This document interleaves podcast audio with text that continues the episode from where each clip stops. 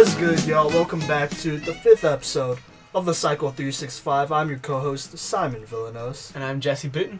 and we're here to talk basically all about football. We got college football and then NFL coming up next. It'll be me and Jesse and Cody Stoffer, and uh, yeah, so let's just get right into it. So. This last week of college football was super eventful. A lot of things happened. So we're gonna go in order of you know the games that came out that happened on Saturday. So first things first, let's talk about that Michigan versus Wisconsin game. So Mi- Michigan lost. They lost 35 to 14 to Wisconsin. Jesse, what do you think about that? A lot of people picked Michigan to be a dark horse team to make it into the playoffs, including Cody Stoffer. So, what do you think? Well, Cody is obviously dumb. But, um, Dang. no, I I'm not surprised at all. I didn't think Michigan was for real at the beginning of the year. I don't think, still don't think they're for real. I think if you go back and listen to things on our previous podcast, John Harbaugh is not Jim Harbaugh. Jim Harbaugh. Jim Harbaugh is not not the coach for Michigan anymore. I don't think.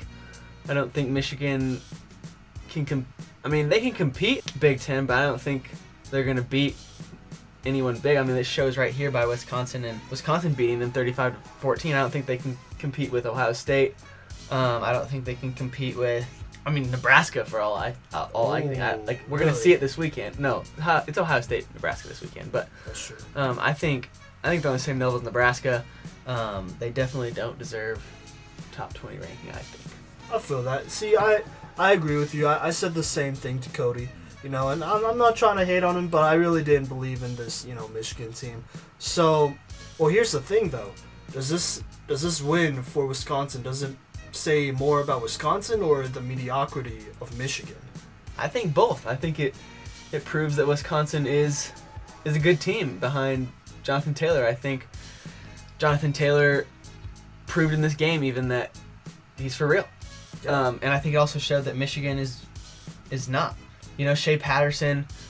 I just don't think he's the best of quarterbacks. He's, he's not a very good quarterback. I mean, he he still can't take care of the ball.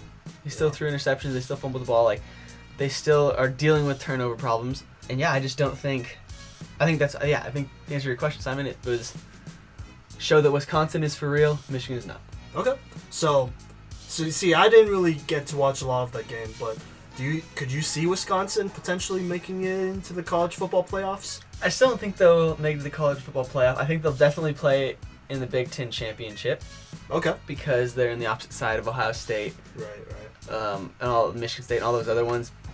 So I definitely think that they will make the Big Ten championship. I think they'll play. So if they win, if they win, they have that shot because you know usually the Big Ten team does make Big Ten winner makes it in. Yeah. Um, if they go undefeated and win the Big Ten, I think they have a chance to to get into the playoff. Yes, but I would say I don't think they're gonna make the playoff. Okay. Yeah, so I, I agree with you there. I I like this Wisconsin team. You know, they got some grit. You know, Michigan, they still I, I didn't believe in them, but I know they still had talent, you know, over there. They definitely did between the receivers and uh, you know, Shea Patterson, he didn't look great, but he he was still ranked pretty high up there coming out of high school. So I thought Wisconsin did a good job. Jonathan Taylor, he keeps proving himself. You know, he's he's to be an exciting NFL prospect to watch, you know. So Hey, I I'm with you right there. I'm with you right there. All right. So next game right after this, I'm pretty sure we have Texas A&M versus Auburn, and here's the thing about it.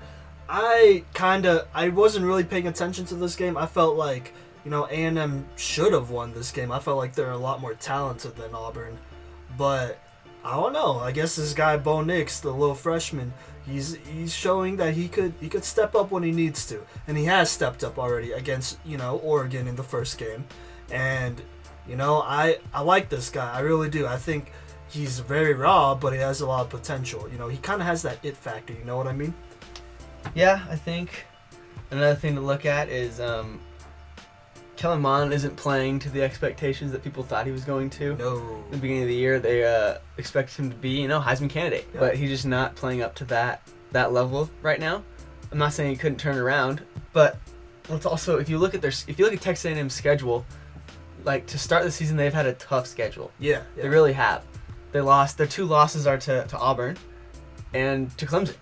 So Fair. both top ten teams. I think they got the sh- like I would say I wouldn't say the short end of the stick because they're an SEC team. They should be able to compete there no matter who they play. Fair. But they do have a tough schedule, even just out of the gate. And you and you know how important those beginning games are, just to really get like a quarterback like Kellen Mond going, get Right. him in a rhythm, and get the, just the whole offense in general in a rhythm. It- It's important to have those beginning games to get a guy like Kellen Mond going Fair. and just the whole offense in general.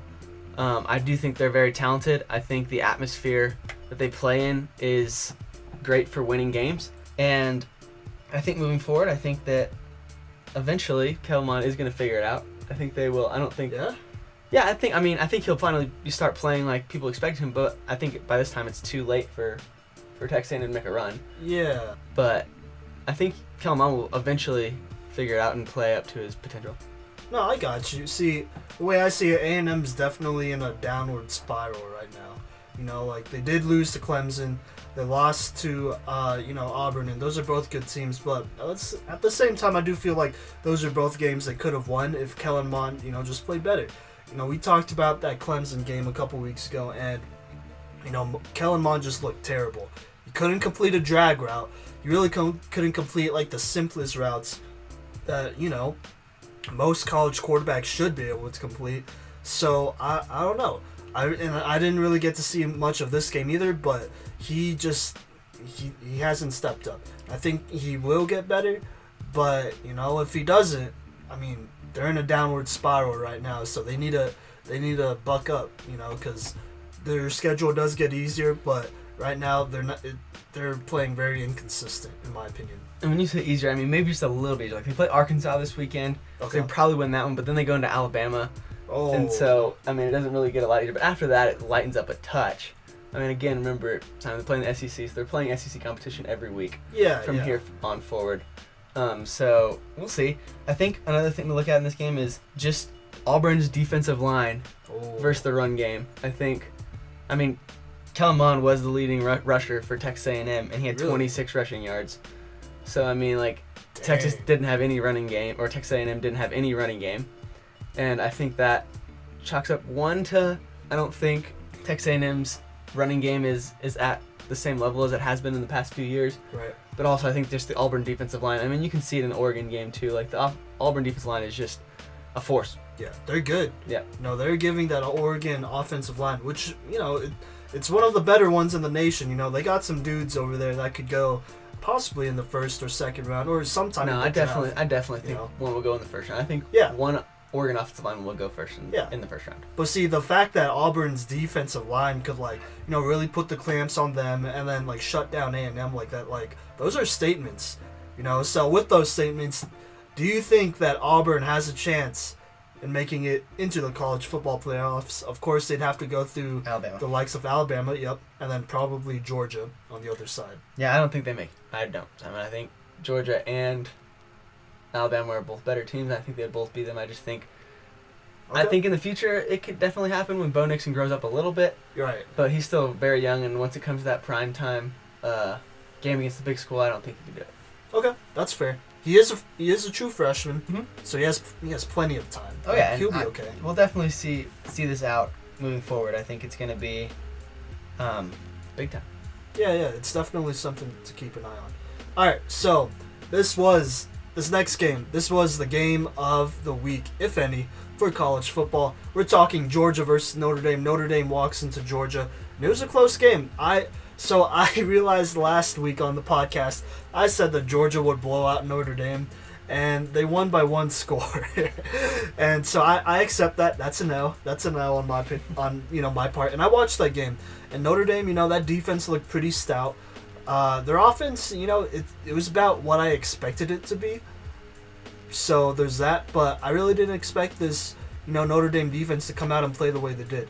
But you know, Jake Fromm and the boys, you know, they they pulled through. Fromm made some really good throws. Actually, he didn't make a lot of plays, but he made the plays that he needed to to win the game. And honestly, like it really impressed me. Like as if I was an NFL scout, this was the game to watch.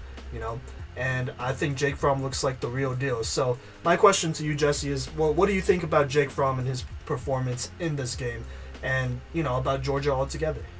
Yeah, I mean, if you look at this going into the season, everyone had Jake Fromm as number one quarterback and taken in the draft. Like, all this Yep. stuff. And I think I think while he's not putting up the gaudy numbers that everyone thought he was, I think he's still showing that he is he could be that number one guy of the draft. I think if I was gonna take a college football team to play an NFL team, I would take this Georgia team. I think they're That's the most fair. well rounded and I think the most NFL ready in all positions.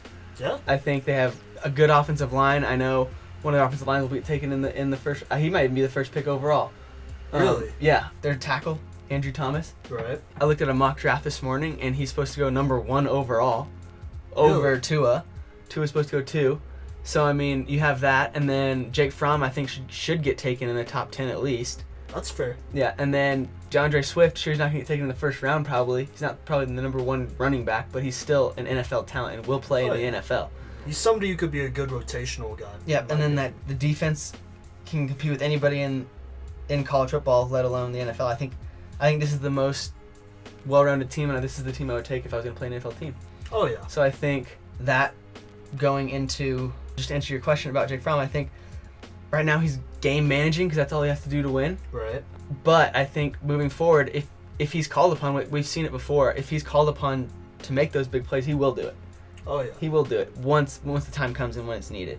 Oh yeah. I hey I you know I'm a huge fan of Jake Fromm. I think he he's a great character. See, a lot of these quarterbacks coming out this year, I feel like they all have really like solid character. Like you don't have to worry about them acting a fool or whatever. Like you know that like they'll grow into their talent because they have great character. You know, they're hard workers. They'll grind with you. Like they'll you know they'll they'll be great. You know, this is this is really such a good quarterback class. You know, and Jake Fromm, I think he's he showed a lot. You know, not that Tua hasn't so far, but you know Notre Dame.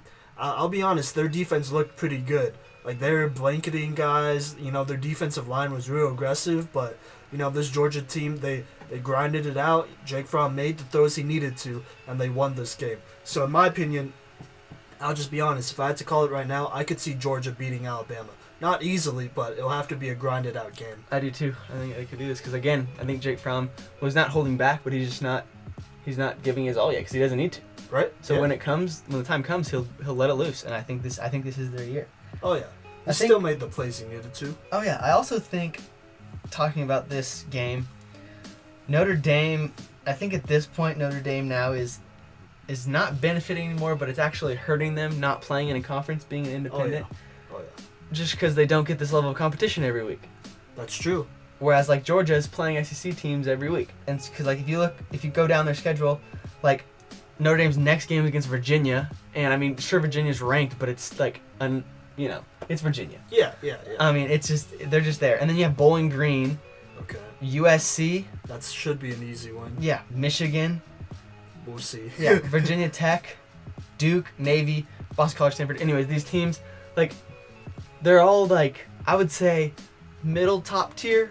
You could say they're not top tier, they're not middle tier, they're right in the middle. yeah. where they could like obviously they mean some some sorts of win like if they win it means something Right. but at the same time it's not beating a Clemson or an Alabama every week Oh no. or like an Ohio State and just to have that competition every week would be helpful I think for Notre Dame Oh hey, I believe that, and it, it's kind of sad because I, I almost you know watching this game, you know I, I changed my opinion about Notre Dame. I was a little harsh. I would have liked to see them in the college football playoffs get another chance because they they put up a good fight against Georgia, and Georgia's a good squad, but you know that's. Well, that's not gonna happen anymore, you know, Yeah. because they don't play in a conference, and that's just a disadvantage at you know in not playing a conference, you know. So that kind of sucks, but you know, Georgia they they showed a lot. I think this is this might be the team that wins it all in my opinion. This might definitely be the could team. be definitely could Oh yeah. All right. So last game that, of college football that we're gonna talk about. It was a crazy game. It happened really late at night. I'm pretty sure. yeah it happened at like no joke like 12 o'clock p.m. Oh yeah, at well Mountain Time. Yeah. So it was crazy. Oh, sorry I should say 12 o'clock a.m. because the p.m. is noon That's this right. was midnight Yeah. Okay. Yeah. That's right. Yeah. Yeah. Yeah. Yeah. yeah. So midnight. Midnight. So we're talking the UCLA versus Washington State game. So Jesse, why don't you just read off that score to me real quick? the final score granted in in like no overtime in actual game time Yep. ucla won 67 to 63 Over ranked Washington State. yeah So on that on that though crazy. not only that UCLA was down by 32 points going into the third quarter. True. Didn't they become like the first team to, or well, no, they became they were that team that came back from the most amount of points, right? Ah, I think so, something like that. Yeah, something something crazy like that. UCLA, they they had to grind for this one. Also, Washington State quarterback Anthony Gordon, he threw for nine touchdowns. That's a record. Yeah, that's so he breaks you know Minshew Magic's record, Mhm. right? I don't know what it was before. I think it was seven or eight. Can we first? I think I mentioned this last week in the podcast, but still, like Go for it. all these Washington State quarterbacks, what is going on? Like Luke Falk starting in the NFL, Yeah. Gardner Minshew, Yeah. and then now you got Anthony Gordon. Like, what is in the water in Pullman, Washington? See, it's that boy Mike Leach. I think. Yeah. I think. I think he's that dude. Like, I don't want to call him a Lincoln Riley type, but he's no Lincoln Riley. Don't don't get me wrong. You know, like, I really there, there's a huge difference between Mike Leach and Lincoln Riley, but man, these quarterbacks could ball out, huh? All of them. and it's crazy. so we're here. So here's the first question that I'm going to ask you about this game, uh, outside of the score. But do you think Anthony Gordon is a legit NFL prospect? No, No. I don't think so. He had a good game. He threw nine touchdowns. Sure, I think. I don't think. I mean, he he's a backup. Okay. I- Like, I mean, Well, that's still he could pretty also good. he could also prove us wrong, like Gardner Minshew did. Like, no one expected him to be a starter, and now he's starting for the Jacksonville Jaguars and winning games. Like, I think that could happen to Anthony Gordon. I don't think. I mean, none of us have seen him really play yet. Like, it's, he's played in what four games now. well, I've seen him play against UNC. Okay, okay. I'm talking about I'm talking about this year. Like, oh, oh, okay, like, okay. Like yeah. this year, he's only played in four games so far, and they That's hasn't true. hit the Pac-12 schedule really yet. That's true. So we'll have to wait and see what really happens when they start um, start really playing. Because if you think about it, like you said, they played University of Northern Colorado, hey, you know, Bears. New Mexico State, and Houston. So like, Houston's the best conference. Like, obviously he's putting up crazy numbers, but he hasn't really played. You know, like, next week they play Utah, so we'll get a real oh, that's a good yeah, matchup. we'll get a real Okay. a real test of what Anthony Gordon is. right. I think it also helps that he has tons of weapons around him. Yeah, that's true. And Max Borghi and oh, remind me of their I don't know. Um, they have like a bunch of Easop Winston Jr. or something like that. Something like Yeah, that. he's really good or whatever. So like he's benefiting from that. But I mean, I just don't. I, I guess I should I should say that, that might be a pre pre motive no. Okay. Give okay. me give it a few more weeks. Maybe ask me again week nine. Damn, okay. All right. Then I'll tell you what I really think about him. All right. That's um, fair. I mean, fair. he is playing really well right now. Um, I just don't think I've seen him enough because, like, you know, Gardner Minshew was there last year, so like we didn't see him play last year at all. This is the first year we've really seen him play, so Okay. give him a give him a sh- chance, and then I'll I'll reevaluate in the future. Okay. That's fair. All right. So, anyways, Washington State lost, so it really doesn't matter.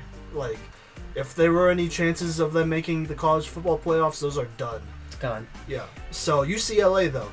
So they had to grind for this game. They had this one receiver who was like doing it all. He was catching passes, bringing kicks back for touchdowns. Yeah, was it, his name is uh His name was something. Demetric Felton. Yeah, Felton. He's good.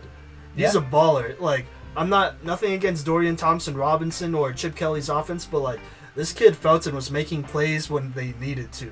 Like he was bringing back kicks, he was breaking off big gains, like he was getting runs. Like it was it was crazy. You know he you know hey NFL scouts pay attention to this kid because he's a good one. But anyways, so UCLA they get a big win. Were they on the road? Yeah, it was in Washington State. Yeah, so they get a big win on the road, comeback win. Do you think this is what turns around this program? And does Chip Kelly keeps his job after this? No. you asked me this question earlier of like, is is Anthony Gordon real, and is Chip, is Chip Kelly's winning game? And I said no for both of them. I just Damn. personally think that this is one of those fluke games that happens every once in a while in college football that everyone loves to watch, but I mean it doesn't really mean much. Um, You don't think it's a confidence builder? I mean, sure, it's a confidence builder, but let's look back at what actually happened to UCLA. They lost to San Diego State Okay. and Cincinnati. Oof. Okay. Yeah, that's so I mean, good. like, Well, see, this might be that game though. Uh, yeah, but at the same time, I, again, I think it's a free game. I don't think. I think. I still think Chip Kelly gets fired at the end of this this year. I don't think. They don't give him another year at least. No, I don't think this game helps. I mean, it helps for a confidence boost, but I don't think it helps him overall. I don't think it helps UCLA overall at all. Okay. Well, hey, we'll have to see. I I think this is a big confidence boost game, but you really never know until like the next week after. And I'm pretty sure they play Arizona, which you know it's not the worst team they could play. It'll definitely be a test because Yeah. it is UCLA. You know, if they really want, if they really want to be, you know, taken seriously just as a program, you got to win this next game. You have to. I mean, Arizona State or Arizona, sorry, Arizona. Arizona could bring their A game. They could look like garbage. I don't know. Like that's just kind of how Arizona plays. They're they're really good or really bad. Yeah, you know what? That's fair. All right, y'all. So that's the end of this segment. Next segment, we're going to talk about this new California rule involving college football. Coming up next. All right, y'all. Welcome back to the Cycle 365. So on this segment, we're gonna. This is a little bit overdue. I'll I'll give that credit, but we're gonna go over this new California law that is well, it hasn't passed yet, but it's currently pending. So basically, it says that NCAA college athletes can make money off of their own likeness. Only in the state of California. Yeah, only in California. So this would be a California only thing. So schools like UCLA, USC, all those schools, athletes that go to those schools can make money off of themselves. That means you know they could hire agents, they could take on sponsorships. You know, maybe possibly be in a new NCAA football game. But that's an interesting thing. So here, Jesse, you played, you did play D2 football, so you know what it is to be a student athlete in college.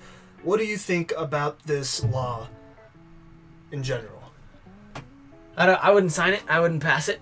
Oh, you're going the Tim Tebow route. Okay, all right, let's go. Um, being a college athlete, um, I don't. I don't think. I don't think really there's much benefit to it at all. I don't think. Really? Yeah, I mean, I don't think it really matters either way. Like, you're focused on winning games in school, so I mean, like, hiring an agent, like, what would that do for you? Well, see, I, it's not really the agent for me. It's more about like having somebody that could get you sponsorship. So, like, say you got a little burger joint down the mm-hmm. road that you kind of liked, and they're like, "Hey, man, you know, do do a little spot for us, you know, a little ad, and we'll we'll throw you some cash like every month or so." Like, like is mm-hmm. that not enticing? Wow, like you just have to do one little thing for like you know ten minutes, and then you go back to work, you go back to school, and you're getting money at the same time. Yeah, I think the know? only thing I think about is again being a marketing, sports marketing major. Oh, that's true. How many athletes are there gonna be that people want to sponsor? I mean, like That's fair. maybe, maybe a running back and a quarterback, maybe, on four teams. Yeah. So that's eight guys total. What about the other three hundred? Hey, I mean there there are small businesses all around California, California specifically, you know. So you know, I know, but let's let's be honest here. Like, if you're looking at equal opportunity, right? right? even if you're a small business, who's gonna care if the sixth string receiver is doing your ad? No Well, one see- knows who he is. But see, what if that guy's like a five star guy? Because we are talking about like the big Okay, dogs. well then you're gonna have you're gonna have five five star athletes, and not everyone can play. exactly yeah. So what are you gonna then? Then people are gonna be getting mad because oh, I'm sure I'm making money, but I'm not playing, and I came here to play football, and then they're gonna transfer out. That's true. But then that also comes into the into the fact that if the NCAA is still outside of California, they're not going to allow those five star athletes to come into the NCAA because they've already been paid as an athlete. Ooh, so that's very true. So here, let me let me talk about this NCAA stance real quick, because I I didn't think they should have said this, but you know how they are. You know they said that this law is unconstitutional.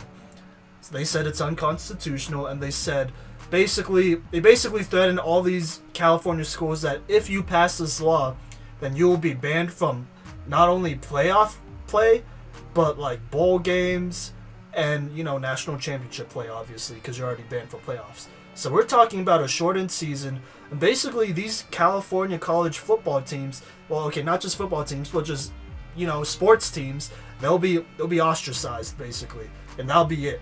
And so if you are a student athlete coming in basically you know california they might have a, these california schools might have an advantage over like say an alabama or maybe you know for basketball like uh, north carolina or duke because you know what you may not be they could say to these athletes, "You may not be here for a long time, but we could get you money."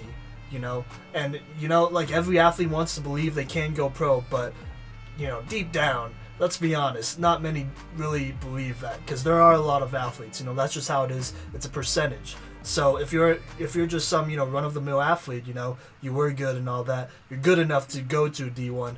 Are you gonna pick? You know, all right, I'll go to a school where I could compete for a national championship every year, but really get nothing outside of an education, or I could go to a school in California, like say a USC or a UCLA, and get this money, play, and still have the potential to be, you know, drafted or picked up by a pro team. So that's that's the decision many of these athletes will have to face. Do you not think that is, you know, enticing or unfair to a degree? I think it is, but being a college athlete, athlete like you said, and just kind of knowing most most athletes, I think as as myself, I would choose to go with the NCAA outside of California. It just Okay. has way more opportunity. Right. Um, and I think most college athletes would lean that way. I think there would be those those few hotheads like an Antonio Brown, let's say, Okay. a college or a, a high school Antonio Brown will be like, oh, I want to go make money right away. Right. So there, there's gonna be that handful, but at the same time, I think the majority of of the college athletes coming, like or high school athletes going into college, would choose the other route just because they have more opportunity. Okay. Well, see, I, I could see how you think that. Like, personally, I wouldn't mind making a little bit of money on the side. Mhm. Plus, you know, the stipend that they give you and whatnot, if, you know, you're a high enough D1 athlete and all that. You know, I think, I mean, I don't know. Like, I think that's a good deal. But you did make a good point earlier. You did say, you know, if they do go to one of these California schools and they even do one ad, they can't really transfer out. Or if they get cut, that's it. You know, Yep. you have to either, like, go to another California school, which, you know, there are a solid amount out there, but it's hard as is. Or you know your your playing career is done and you got to go semi pro or something like that. You know, and you know that might not be ideal for some athletes, but maybe you know California passes this law, Washington might come up, Oregon might come up with, and you know it might just be an avalanche of states after that Mm. coming out with this. And then you gotta look at the fact that then, well, sure, if the avalanche starts, so if the whole West Coast is doing it, then why not just make the whole country do it? You know, like It could happen. yeah. But then, so I just like, I think you should just go one way or the other. I don't, I don't think you should have two separate things. Like obviously, if it happened, California would have to make their own league. Probably, yeah. I mean, they probably won't. I can't see them staying in the Pac-12 because it won't matter. Like, even if you win a lot of games, you're not gonna be in the Pac-12 championship. Yeah. So I just think I think this would would hurt college football. No, I'm not saying the NCAA. NCAA is a whole nother thing. The organization is, I don't know, kind of. I guess you could say screwed up. Okay. so I don't think, and I think, even though I'm not for this, I will agree with you in the fact that I don't think the NCAA sh- it has nothing to do with the Constitution. Well, yeah, no, so it I doesn't. mean, like, Yeah, that was a dumb, greedy. yeah, that was a dumb, dumb statement. But I think, um, I just think as college football has, has become, I guess you could say, a Saturday tradition or like a big part of American culture. Exactly. Yeah. And I think having the division between California, East Coast, and the rest of the United States would just have a negative infa- uh, impact on the game. But see, here's the thing, though. What, like hypothetically, would you feel better about this law if it wasn't just California, but you knew if California passed this law, let's say Oregon, Washington, Colorado, we'll throw in Arizona, and maybe, maybe, maybe even Oklahoma. All those states, if the, if you knew that if California passed this law, all those states would follow suit, would you feel better about it? I don't know. I just think, I mean, it kind of like, it's kind of a weird comparison here, but if you compare it to baseball, Okay. right? Because baseball, you can get drafted straight out of high school and go to pro, go Sure. pro. And I've also seen that firsthand because I've had a few friends that went to school with me in high school get drafted straight out of high school. Right. And I just Same. don't understand how like these kids are not ready for that. I don't think like most of them have not grown up in a household that at that point in their life know how to manage money, let alone millions of dollars. That's fair. I think this is just setting the kids up for failure if they're getting paid. And at the same time, like you said, if if you do one just one sponsorship, how much are you gonna actually make? Okay. You're not fair. gonna make a ton and then talking to Cody earlier, he was talking about the McKenzie Milton thing, you know how like he tore his ACL or Yeah, yeah. the whole leg Because he basically. risked it all, yeah. Yeah. Um, in the same time, I was thinking about like, like, he's still good. Like he's still on scholarship, correct? I mean, Like he's they're still gonna pay for his schooling. yeah, because he only has like one more year Yeah. left. Yeah. So he's still in the long run. It wouldn't have mattered if he made money playing football then or not because he's still gonna get his education. He's still gonna make plenty of money after school. okay. Um, so I just think I just think overall it's it's not beneficial to the athletes. I really don't. Okay. All right. See, it's hard to argue against you because you you were there, right? Mhm. And I mean, I know athletes who have been there too, but there's a difference between knowing them and then actually experiencing it. And see, I, I get I get what you're saying, you know, but I mean, I, I do feel like, you know, what what what if it was just nationally like a thing, you know? Because this will set a precedent if it passes, you know. If it doesn't, then nobody's gonna care about it. But if it does pass, then you know you could expect other states to try to like like force this law forward, you know. I just think. I And so, think- like, if all here, so if all the colleges are doing it, right? Mhm. I mean, can it really not benefit a, you know, an athlete if they have money and they're staying in college, they have their education still, you know, and they're playing football and they still have the same opportunities to go pro, you know. So if everyone, like, if this law passed and, it, and eventually, you know, everyone was under this law, like, would you feel better about it then? I mean, sure, it might benefit a few that here and there. Then, if everyone in the United States used it, Okay. but at the same point, that would also it would change how change football really in general. Well, yeah, it would. It would change football completely. I mean, even at the pro level. How so? Well, I mean, the the kids are already basically pros. Like, if you look up professional like professionalism, it's getting it's receiving money or benefits for doing something. Correct. Right. Yeah. So basically, you're already a pro athlete even if you're in college. I mean, yeah, in a way, but like, it doesn't necessarily translate to money. Because here's another thing to think about too. Like, you know, so say, you know, you are getting college education, which you know is important to a degree, but like, what if you pick a major that's that's not your thing? Like, you're not going to use it that degree when you graduate college. You know, like, well, if that happens, because you know, you gotta think about it. Like, you are an 18 year old, basically, like. you're being told that like all right you gotta make a decision on what career you want right now as an 18 year old because if you don't i mean you know then there goes your scholarship money and time like it's going so you gotta choose you know eventually so you could get ahead of that so like is that really fair for an 18 year old who may not know what he or she wants to do you know I mean, you look at it that way. Yeah, sure, college are asking that, but I know plenty of people that don't figure out what they want to do until they're seniors in college. well see exactly though Uh-huh. But like, And- won't you yeah. want to have money, like a little bit extra Uh-huh. money, so that just in case, like, you have to change your major, you could stay in college a little bit longer. You know, buy some time to go to those classes and all that. I think also, if you do research on the market for jobs in general, Right. in today's day and age, sure, if you have your field's major, it helps, but I don't really think, unless it's drastically different, like you're trying to work in sports and you have a fine arts degree, like that would obviously affect something. Right. Yeah. But most employers, and even ones that make a lot of money, are just looking for a college degree in general. Well, They're not see, it's got to be a college degree that's related, though. Mm. To a degree, would- it depends what it yeah. is. I mean, you know, I would but- say, I would say, I mean, if it's like very specialized, a very specialized job, obviously I want to see that.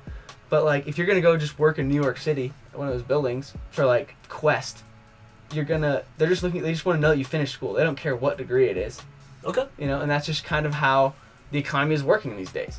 Okay. Okay. And I think I'm also a big believer in this, and it's it's really sucky, but Go in today's day and age, it's not what you know, it's who you know. It See- really is. That's the thing, though. You know, like, like honestly, for some, for these bigger schools, you know, like college athletes, you know, they're they're gonna they're gonna have connections. You know, the bigger the school, the more connections you have. If you go to an Alabama, like, it's a guarantee that you know there's got to be somebody that you know that that's all like roll tide and stuff, and they'll hook you up with a job. But say you go to like a lower, you know, D1 school, like a like a University of Northern Colorado, hmm you don't exactly get that. You know. I mean, I have a few options, but at the same Well, point, yeah, at but the it's same not point, like Alabama options. yeah. But to your, to your point here, like, we I guess this is an unrelated topic, really. Of, It is, it of is. if you kn- who you know, not what you know, because like it doesn't matter if you have money or not Yeah. in that situation. So like if they're getting paid, it doesn't matter. If they're not getting paid, it doesn't matter in that situation. Well, see, I, I- I meant like the money. It'd be more of like a cushion. You know Yeah. what I mean? Mm-hmm. Yeah. But at the same time, all these athletes that play at high level Division One athletes, like a, a team that plays at USC, or a play athlete that plays at USC or UCLA, their cushion is the fact that they don't have to pay to go to school. So they have all that money that like normal people are spending on college. They have that already. There's in their bank Sure. account still. So Well, that yeah. could be your cushion. But see, but then you get an extra cushion with that money. So it's the scholarship plus, you know, a little a little bit of money. Mm-hmm. I think my last. This will be my last point Okay. on why I don't think it's it's beneficial for the game. If you look at NBA, the NBA, the National Basketball or the yeah, yeah. you're National right. Basketball Association, and just really any professional sport organization in general, like those players are playing for pay, paychecks. Obviously, they don't like. Obviously, they care about the game, but if you Right. look at the atmosphere of pro and college football, like the athletes are playing the game because they love the game. You know, Is that always the point though? Because there's some that hate it, you know, but they're just there to like, you know, they they want to have a college education. Well, yeah, but at the same time, like, then, like, most of the people, sure, obviously they love the game in the NFL. Right. Like, the players love the game. They're also there because they're good enough to be there, That's true. you know? But these guys, like, like, you're gonna hate me for this, but Sam Ehlinger, Okay. okay? Yeah. I he knew may not make a lot of money in the NFL, Yeah. But he's still a spectacle to watch in college. Oh yeah. Everyone loves to watch him because he loves the game That's and true. wants to play the game. He doesn't care if he gets paid for it or not. He just loves to play football. Well, see, that's true, but I mean, okay, yeah, you're right though. You're right though. So what I'm getting at, what I'm you know, getting at, is that if you if you add this incentive of money to to college athletes or to college just sports in general, like are the kids the kids are now or the athletes are just gonna come in and say, "Where's my paycheck? I don't care if we win or lose." Oh, okay. You know, like they're just like, "I just want my money. I don't care about this game." Okay. See, but that's fair though. But you'll still have like guys like like Sam, Elling- Sam Ehlinger. He's still gonna want to be a you know a Longhorn. You know, you know, like I mean, you know his story, right? Like Mhm. he was born to do this. Yeah, He yeah. was born to be a Longhorn. You know, both his parents were. You know, obviously his dad tragically died, but you know he he was born to be a Longhorn. So you'll have guys like an Ehlinger. Or even like a going a little bit farther back, like a Tim Tebow, like who know that they want to go to this college, and like they want they'll still play with that passion because it's college football. Baby. Yeah. I, it is college football, but again, if you add this this money aspect to it, like the money is the root of all evil if you really think about it. Okay, that's a fair point. Yeah, so sure, out of the gates, maybe there's something saying, "Oh, I want to go play for UCLA." Okay. Ten years down the road, they're like, "I don't care where I play. I just want money." Okay. And I just think it takes a whole, the whole atmosphere and what college football is made and built to do out of it.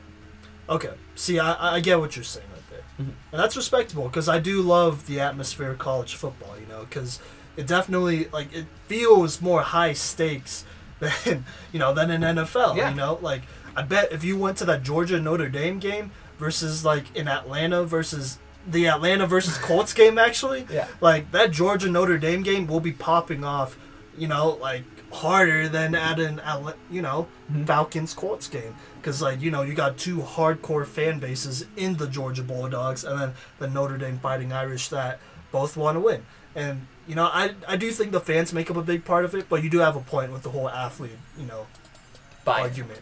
Athlete buy it. Yeah. That's really what it is. All right. Okay then. So we'll have to see, you know, what'll happen. Hey, we did talk about this NCAA football games. They might be coming back. You know, if this law does pass, that'd be a plus, though. I know Okay. you'd love that. I know you'd Okay, love but if it got passed in Cal- California, it would just be the California college football game. yeah, UCLA versus USC Every week, baby! plus Stanford, I guess, or you know, Fresno State. Whatever. I play, still think you want to play with Fresno State? I mean, no, bro. but like, if they did a like a California, you know, NCAA, and plus like you could create a bunch of teams, like that'd be dope. Okay, well, you can create teams. So, yeah. Okay. All right. Well, it- you know, we'll just have to see see. what'll happen. But all right, next up, we got Cody coming back on. We're going to be talking NFL football, going through all the big highlights and stuff that happened in week Three. in week three of the NFL. Coming up next.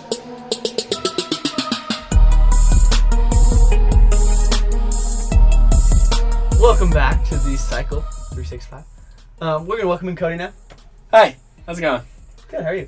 Doing good. Yeah. All right, so we're gonna talk about our next segment, um, NFL. But first, Okay. we have a new segment. Not a segment, a new bit. Okay. I need a drum roll, please. It's the question of the week. I need a drum roll. Hope the mic picks that up. Do mascots have mythical powers? What do you mean, like super sti- No. Like do they have mythical powers? That's the question. Do mascots have mythical powers? So, here's the reason that mascots don't have powers. You remember?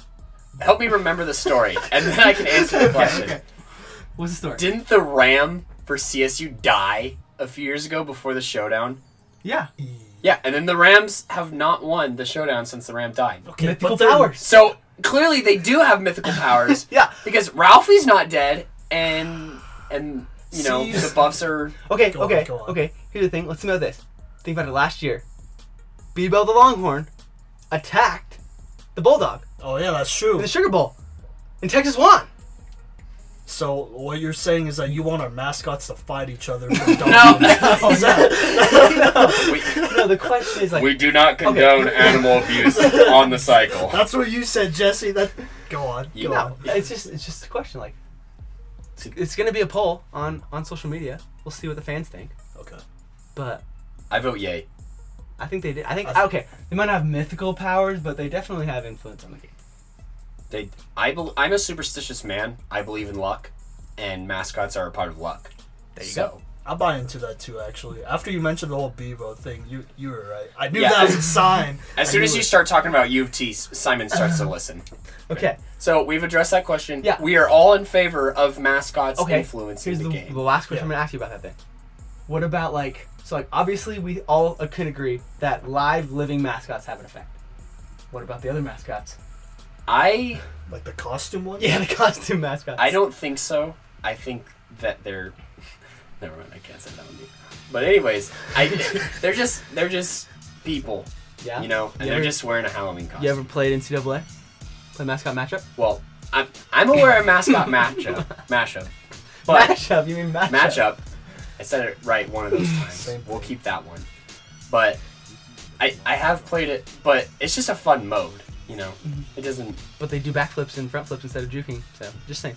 Anyway, That's true. that is it for the question of the week. The poll will be on our social media. Chime in. We want to see what you guys think. All right. Well, I'm gonna vote yes because I follow us on social media. All right. me too. So follow us on social media. Our links will be down below.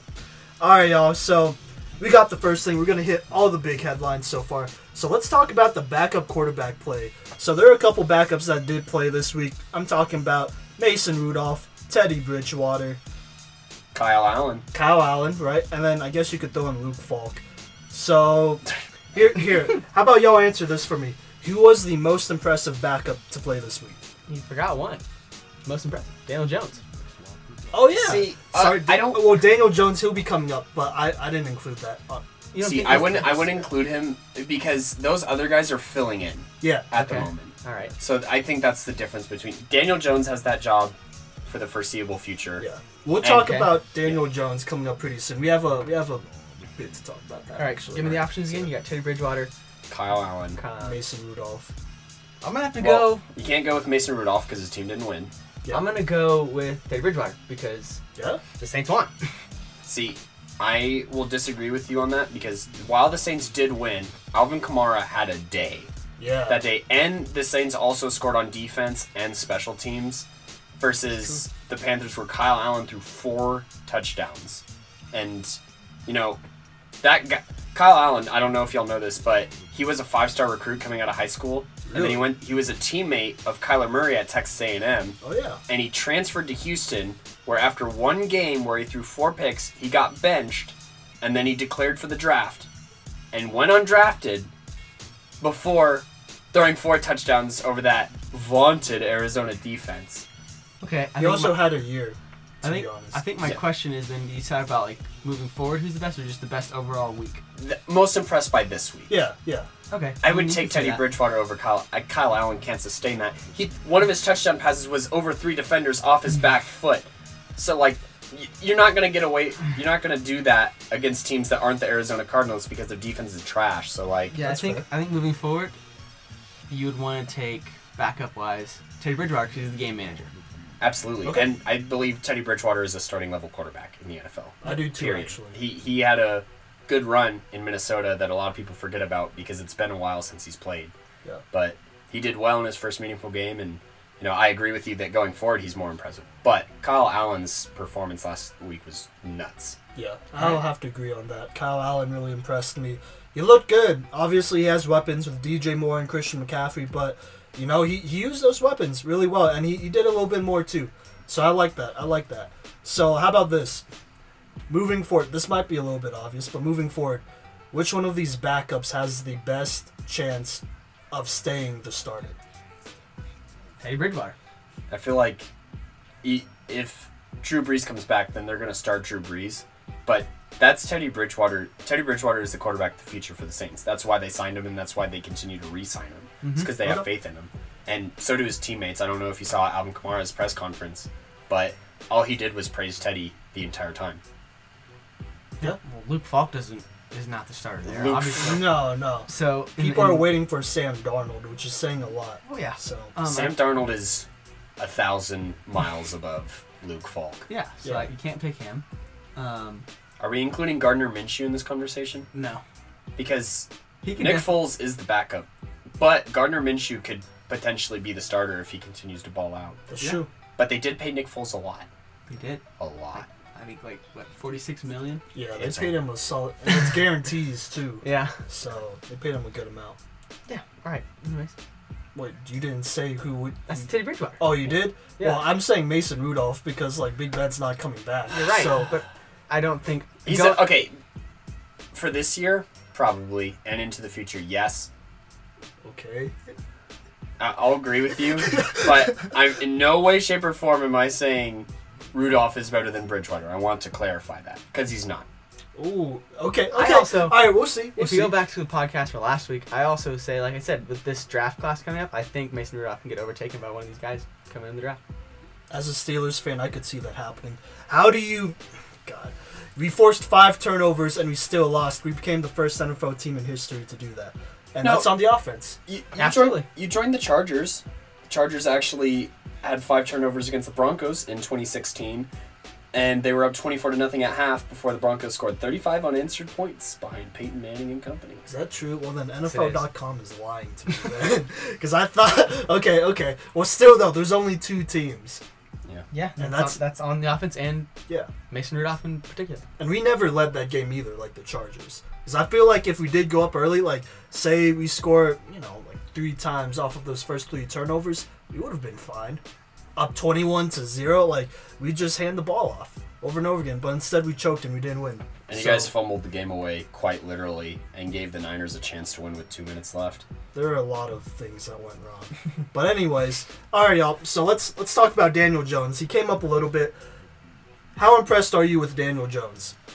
he, he had an impressive first week, but I don't. Again, like a backup, I don't think he can sustain it moving forward. I mean, he'll be a good quarterback, but I don't think he's gonna have this amount, like this these numbers again. The Buccaneers are not that good on No. the defensive side of the ball. Plus, I feel like something that teams didn't really prepare for from Daniel Jones that we saw a lot during week one and from that changes the entire Giants like dynamic is he's mobile. You know, Yeah. Well, I'm pretty sure he had two rushing touchdowns. He was he was the, he was the leading rusher in the game. Yeah, because The Saquon Giants. got hurt. Too. Yeah. and his, Only 28 yards, but two touchdowns. his game-winning touchdown was a seven-yard touchdown run right up the middle, Yep. and that's something that you wouldn't Eli wouldn't have done that. He's an old man. Yeah. and well, maybe young Eli, but not this Eli. He would have stayed in the pocket, held onto it, held onto it, Throw a pick. throw a pick, throw an incomplete pass, or get sacked. And Daniel Jones just brings a new dynamic to the Giants' offense, but I don't think it's sustainable because a Saquon is out for four to eight weeks, and that's a very nice crutch to have as a young quarterback. True. And b teams have film on Daniel Jones now, and they'll know what to expect. So I there'll think- definitely be adjustments. I think for him though, a good thing that he has is he has won over that huddle.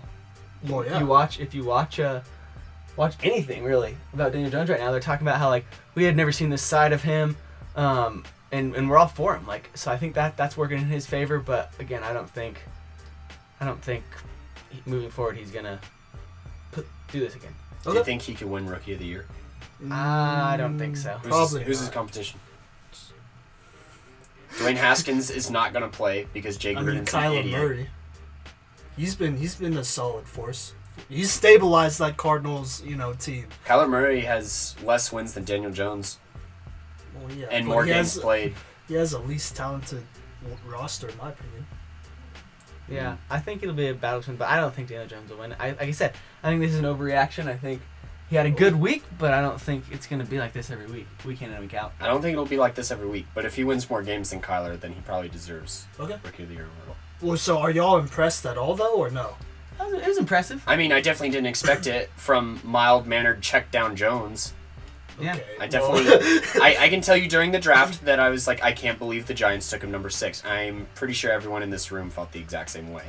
I mean, yeah. So okay, here's the thing. Let me give y'all my my little opinion on it. So I, I felt that same way too, but I did feel like he was a first round talent and maybe like a late first round talent and maybe an early second round guy because you know he had a great coach in college, Cutcliffe, who coached. I'm pretty sure both the Manning brothers. So his mechanics, in my opinion, were like perfect. Like they were pretty much up there with Kyler Murray, but he's a bigger guy. He's a pocket passer. The ar- his arm is weaker, but you know he processes well, and he makes the right. You know he's not going to lose you a game. And I'll be honest, like I mean, I really didn't see anything new from Daniel Jones in this game, but he did look composed. And I kind of knew that coming in because he did play for a trash Duke team in college, so he's used to getting slammed. And I don't know if y'all saw the highlights of that game, but he was getting murdered after that second quarter. The tackles were getting bull rushed right into him. Oh yeah, like he was getting hit in the back. He was getting like hits right under the chin. Like he, there was no way he could win. I'm pretty sure there were a couple of drives where he got sacked by Shaquil Barrett like three straight times. Shaq Barrett, top three in the NFL in sacks. That's true because because of that Giants offensive line. But he hung in there. He you know he stayed true to himself and he won the game. Granted, you know the Buccaneers kind of gave it away to them, but you know that's it takes toughness to do that. You know. How different do you think the headline is if the Buccaneers make that last second field goal and win the game? Do you Not- think anyone cares about Daniel Jones? Nope. I think so. I don't think so. I mean, I, I think it'll be like a valiant effort type of thing, like they did with Kyler Murray the first week when he tied. But he tied. He didn't lose. I mean, there's tie. Yeah, no, and no one talks losing- about Kyler Murray now that he's losing games. I mean, it's He been also- like two weeks. but Kyler Murray anyway. also had a. It was a comeback win or a comeback tie, I guess you could say. Well, this was a comeback win in LA. They were down by 18. Yeah. Yeah. but It's pay, Eli Manning is 0 44 in those games, and Daniel Jones is 1 0 There you when go. trailing by 18. there you go. Danny Okay. Dimes. Here's the last question on that then. Okay. Who has a better NFL career, Daniel Jones or Dwayne Haskins? Oh. Well, if Jay Gruden remains the Redskins head coach, then Daniel Jones. Yeah. Because Jay Gruden's an idiot. Yeah. He can run any quarterback's career into the ground, and he's continuing to start Case Keenum. But Haskins will get his chance, and it's hard. It's hard to say Haskins without seeing him play a real game. yet. Yeah. Okay. Like I like Haskins. Like you know, in preseason I did a couple raw reactions. He, I mean, he looked good. He has the arm talent. For, he definitely has a better arm and is more athletic, and probably has better arm talent than Daniel Jones. He does have better arm talent, but like you know, we haven't really seen him play in. You know the situations that Daniel Jones has played in. Like, how will Haskins react when he gets slammed like six or seven times? You know, and then still come back and try to win? Yeah. Who knows? You know. Could be another uh, Robert Griffin the third dish. Maybe, maybe, but we'll have to see. I like Daniel Jones though. I think I people like are them gonna, both. Yeah, and I they're- want to see Haskins. Oh yeah, yeah. I think this is a great quarterback class to be honest. Still, you know, and then we have another great one coming up. But you know, you can't win them all. I think Daniel Jones, he's he's going to be a steady force for the Giants, which is what they need right now. They're still. They're not going Alright. to win over seven games.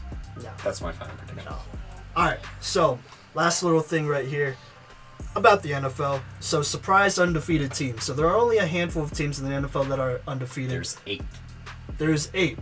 Well, that's still a like little handful. over a hat. A little Yeah, over a little handful. bit over. So it's been three games, right? Mhm.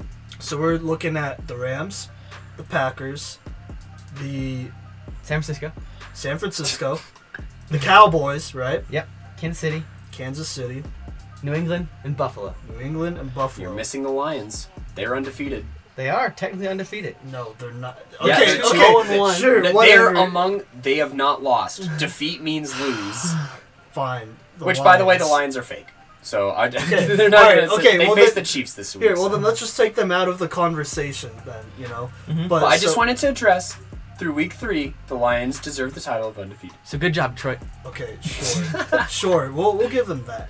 But out of all these teams, minus the Lions, who's the most surprising undefeated team for y'all? Go ahead, Cody. You can go first, or do you want me to go first? You go first. I'm gonna say San Francisco, Okay.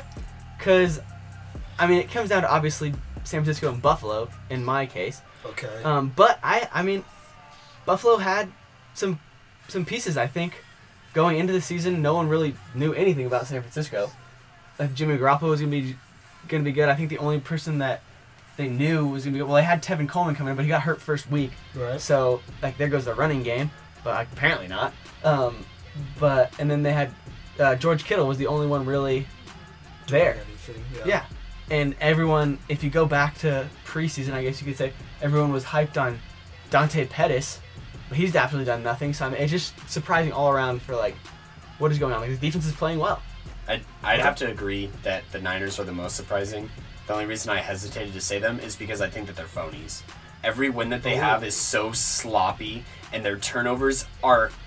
They hurt my head. It hurts my head to watch the San Francisco 49ers play football games and win the way that they're winning because they are trash. They are pretenders. We will see it coming out of their bye week. They're going to get clowned. They're not going to win more than seven games this year. Exactly. So- So, that's why it's the most surprising right now. Okay. Well, that's fair. So here's the thing, like Cody, do you believe that all the wins that the Niners have, do you think that those are undeserved wins? Well, I don't believe that they're undeserved wins. I just think that the other team played sloppier than they did. I mean, So the, Steel- the Steelers beat themselves. The Yep. Buccaneers beat themselves. Yep. And okay, they beat the Bengals. There, I'll d- I'll award the Niners a win over the Bengals. Well, they won by one over the Bengals. Okay, so- let me give you. No, you they this. won forty-one to I wanna, I wanna Wait. Tell you this real fast. Yeah, Yeah, they they blew Oh, them out. okay, my fault. I was Simon. thinking of a Um, different team. they blew them. out. Yeah, okay. But They it's have- the Bengals. It was They the have a- Seahawks. That's right. They have a 42, a plus 42 point differential. So I mean, like obviously with that one game, that's what really did it. But if you look at it like that and you don't know, like their offense seems to be playing okay. You want to hear a stat about the Niners Yeah. that What? s- sells it for me? Their turnover differential is negative one, and it's the worst among teams with a winning record. Period in the NFL. If that doesn't, they, they can't sustain that No, yeah, an they won't entire sustain No, it. there's They no won't way. sustain it. That's why they're the I feel like the Bills. I feel like any team on there, including Detroit, will end up with more wins than the Niners this year. Whoa, even Yeah. the Bills? Yes. Yeah. Oh no. I. The Bills are gonna continue to ball out. You- Okay. and you want to? You We want to have- hear my yeah, take let- on the let- Bills? yeah, let's talk about the Bills. Go ahead. So my take on the Bills. Okay, they beat, you know, pretty lackluster teams in the Bengals, the Jets, and the Giants, right? Yeah. But it's not about who they beat; it's about how they beat them. That's why I think the Cowboys are legit, is because they've blown out these bad teams. Yeah. The Bills have come back in all of their games. They've been behind in the fourth quarter of all of their games It's true. and hung in there and won through like timely defense and timely plays by Josh Allen in the offense. And I feel like they can only improve from there. Like Tre'Davious White, he ended the game last week off a deflected pass interception that sealed the deal against the Bengals when they were inside the 50. Like you can't teach clutch, but the Bills have clutch players. That's true. I hey, I believe in them too. I'll be honest though, Josh Allen, he's putting them in some of these weird little situations where they have to come back. I've watched I've watched him closely. He's missed a lot of open passes to Zay Jones and all his receivers. And you know, honestly, if he completed completed those, these games would be blowouts. But he doesn't. And I'll be honest, it doesn't look like he improved from an accuracy standpoint. So you know, we'll just have to see. Maybe he's just you know having a rough start. But you know, he's he's Josh Allen is what's gonna make the Buffalo Bills go. You know, can we agree on that? yeah, he's got a big challenge coming up in New England this week, so we'll have to see true. see if he's for real. He makes some very head scratching throws sometimes too. He like the one off his back foot that was intercepted by Cincinnati this week There you go. kind of made me yak in my mouth. Yeah. But they still won. They still won the game. Do you think Buffalo's gonna beat? Do they have a chance to beat the Patriots? I think they have a chance. Yes. I think they obviously have a chance. I don't think I don't think they will, but I think they have a chance. There's a term called any given Sunday, Simon. Well, how big is that chance then? I'd give them a forty percent chance. I think, it, like you said, it goes. Okay. uh, yeah, it, it all depends upon how Josh Allen plays. I think if he plays plays good, I think they could win. I, I think they have a talented team enough to beat New England. If the Bills don't, if Josh Allen doesn't throw more than two picks, they could hang in this game because their defense is that good. Yeah, that's fair. We're gonna see the Patriots not score over 30 for the first time this week. Bold prediction. I, I don't know if that's that bold, but that's fair. I could see that happening. All right, y'all. So that's pretty much it for uh, this segment. But we're gonna do one more thing. So, if you're expecting us to talk about Antonio Brown, we're not.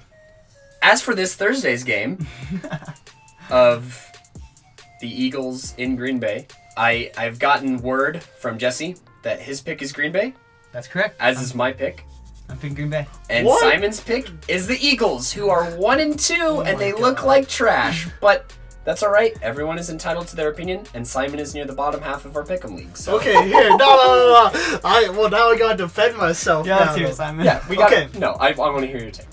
Okay. Here's the thing. The Philadelphia Eagles, y'all have let me down pretty much every week. Because I've pretty much picked y'all every week so far. And I feel like those are winnable games. But we got Alshon Jeffery coming back. I don't is DeSean Jackson coming back? Nope. Not yet. No, Still that's fine. You got Alshon Jeffery coming back. The Carson Wentz, they lost last week, right? They did. They So lost they- two in a row. Yeah, they lost two in a row. So you know, hey, this is prime time. You gotta win if you want to stay in contention. Because right now the Cowboys are leading your division, and if you lose another game, I- I'll guarantee it. The Cowboys will probably win this week because they're motivated by y'all's failure, pretty much. Because they're gonna steal this division if you let them. So I think the Philadelphia Eagles are gonna come out here. They're gonna play with purpose because they know, hey, if we lose this game, then you know the the desperateness starts to creep in, and you don't ever want that on a football team. You want to be even keeled. And so I think you know for the Eagles, this is. I don't, I don't Would you want say, to say this, it. this is a must-win game in Week Four? I would say so. Yeah. But here's here's my what I'm gonna say about that is I don't think I don't think Dallas I don't think like I don't think Dallas is gonna steal the division at all. I think Dallas is gonna outright win that division. I don't see, think that's why gonna they got to win it. No, no, but I don't think they're gonna like. That's what I said. I think Philadelphia's gonna lose, and I don't think that Dallas is gonna steal it. I think they're gonna run away with it. Okay. being being the biggest believer of the Eagles in the preseason out of everyone in this room. I had them going 14 and 2 and they've already matched Cody the did. loss total total from my predictions and I'm going to stick a fork in them cuz they're playing sloppy and if you're going to come to gr- into Green Bay against that defense playing the way you have been, you're going to get crushed. I'm taking Packers by over At the 10. same at the same Over time, 10, the reason I'm picking the Green Bay Packers is if you watch. I mean, they played on Thursday night in the, the week one Thursday night football, right? Everyone watched them. Granted, the Bears played terrible, but so did Green Bay. Green Bay didn't play that good, but I think over these last three weeks, I think they have reevaluated, come together as a team, and I think they're on full like running at full cylinders right now. Aaron Rodgers is making the plays. Their defense is, is doing well, and they're just a complete team now. I think they're gonna just put it to Philadelphia. They lead the league in turnovers That's and true. that'll continue after this week after Philadelphia has 4 turnovers. We'll see. Call it. Like I, I'll be honest, I I was hating on this Packers team and Aaron Rodgers, and I'll admit that L. I'll admit that one. Okay, it's it's one of the few ones so far. I'll be honest. You know, you, hey, you could check out the NFL preview. Check out the NFL preview, and just for the record, I had them in the Super Bowl. Green Bay Packers in the Super Bowl. Jesse, but See, I messed up. I had Steelers and Cowboys. But anyways, Cowboys might make it. But anyways, I think you know Green Bay. They've improved a lot. They're a good squad, and they're they could win this. I I could see them winning the NFC North. I don't want to say easily, Tough division. but you know you really only have to win four games, or now three games against you know the Bears and Vikings, who are the biggest threats. yep. And if you do they'll that, wipe the floor with the Lions. yeah, and if you do that, then you win. I think win they the win whole it. thing. I think they win it. Yeah. It comes down to those games, in my They already have one win over the Vikings and the Bears. Yep. That's true. So we'll have to see. But you know, I do think Philly they'll come out with a purpose this week. You know, if they don't, then I'll stick a fork into them too. Screw you. hey, Philly, screw y'all. Like I, I believed in y'all. You know, and I'm a Steelers fan, and I, I hate y'all. And I'm from Dallas too, so I hate y'all anyways. But I believe in y'all, and I believe in Carson Wentz and this team to play really hard. But yeah, I believe in the Eagles. If, like I said, I'll put a fork in them if they don't win this week. But anyways, that'll wrap up the fifth episode of the Cycle 365. This is Simon Villanos. I'm Jesse Booten. I'm Cody Stoffer. I, I'm about to head out. Catch us on social media. Follow us. Check out our website too. We're posting a lot of cool things. Peace.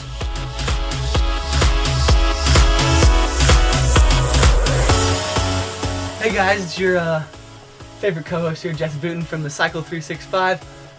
Here I am back with my uh, three videos of the week that will be on our social media, on our website. Check them out. They're gonna be funny. Well, the funny one. The funny one is watch a, a Philadelphia fireman roast Nelson Agholor for uh, dropping passes. Check that out now. It's pretty funny. If you want to see the best play of the week, watch Demarcus Robinson catch a one-handed pass from Patrick Mahomes. And if you want to see a crazy play, watch Kyle Juszczyk stiff arm the whole Steelers defense. Peace out.